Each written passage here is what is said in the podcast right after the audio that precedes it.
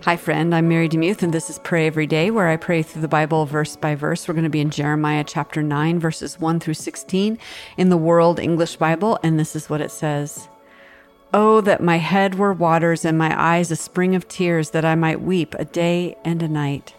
For the slain of the daughter of my people. Oh, that I had in the wilderness a lodging place of wayfaring men, that I might leave my people and go from them for they are all adulterers, an assembly of treacherous men. They bend their tongue as they ba- as their bow for falsehood. They have not they have grown strong in the land, but not for truth. For they proceed from evil to evil, and they don't know me, says Yahweh. Everyone beware of his neighbor, and don't trust in any brother. For every brother will utter, utterly supplant, and every neighbor will go around like a slanderer. Friends deceive each other and will not speak the truth. They have taught their tongue to speak lies.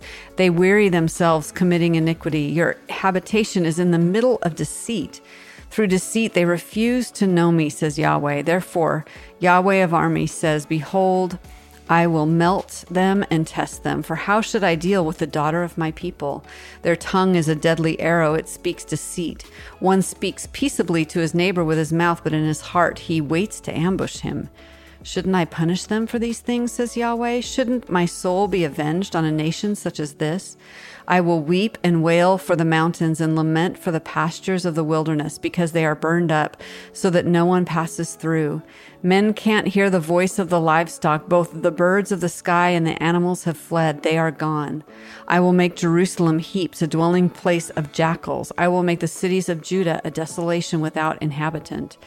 Who is wise enough to understand this? Who is he to whom the mouth of Yahweh has spoken that he may declare it?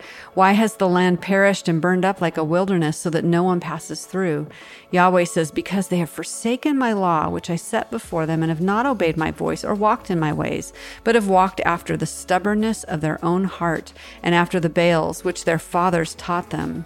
Therefore, Yahweh of armies, the God of Israel, says, Behold, I will feed them, even this people, with wormwood, and give them poisoned water to drink. I will scatter them also among the nations, whom neither they nor their fathers have known. I will send the sword after them until I have consumed them. Mind if I pray for you? Lord, the thing that struck me today in reading Jeremiah's words is this idea of lies and deceit, that we are much more apt to want, I don't know why, but we just want to believe lies. We don't want to believe the truth.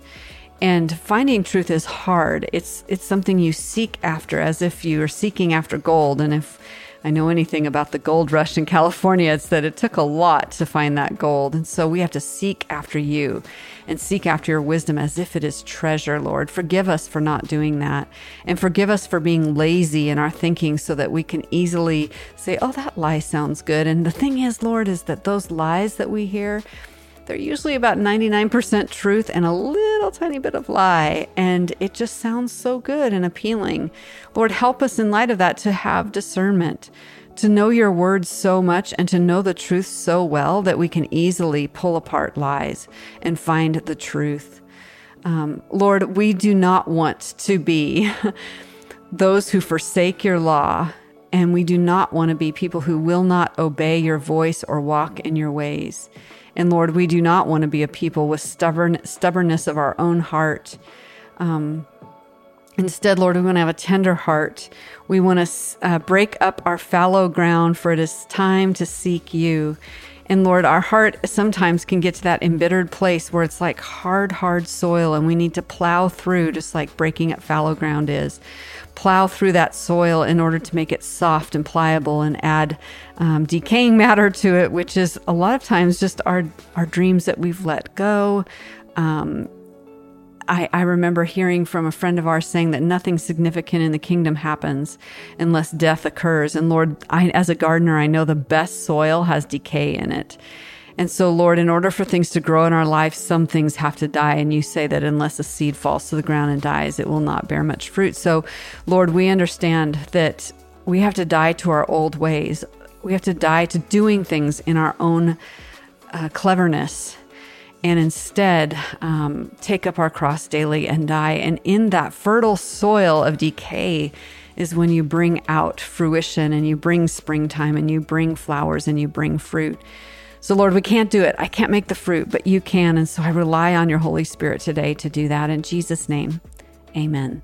Thanks so much for listening to the podcast. I just hope and pray that this is a blessing to you. And if you have a friend out there or a family member who maybe feels lonely and they don't feel like they're being prayed for, I would love for you to share this. You can, wherever you're listening to this, there's usually a share button. Just share it with them today and see if this would make a difference in their life.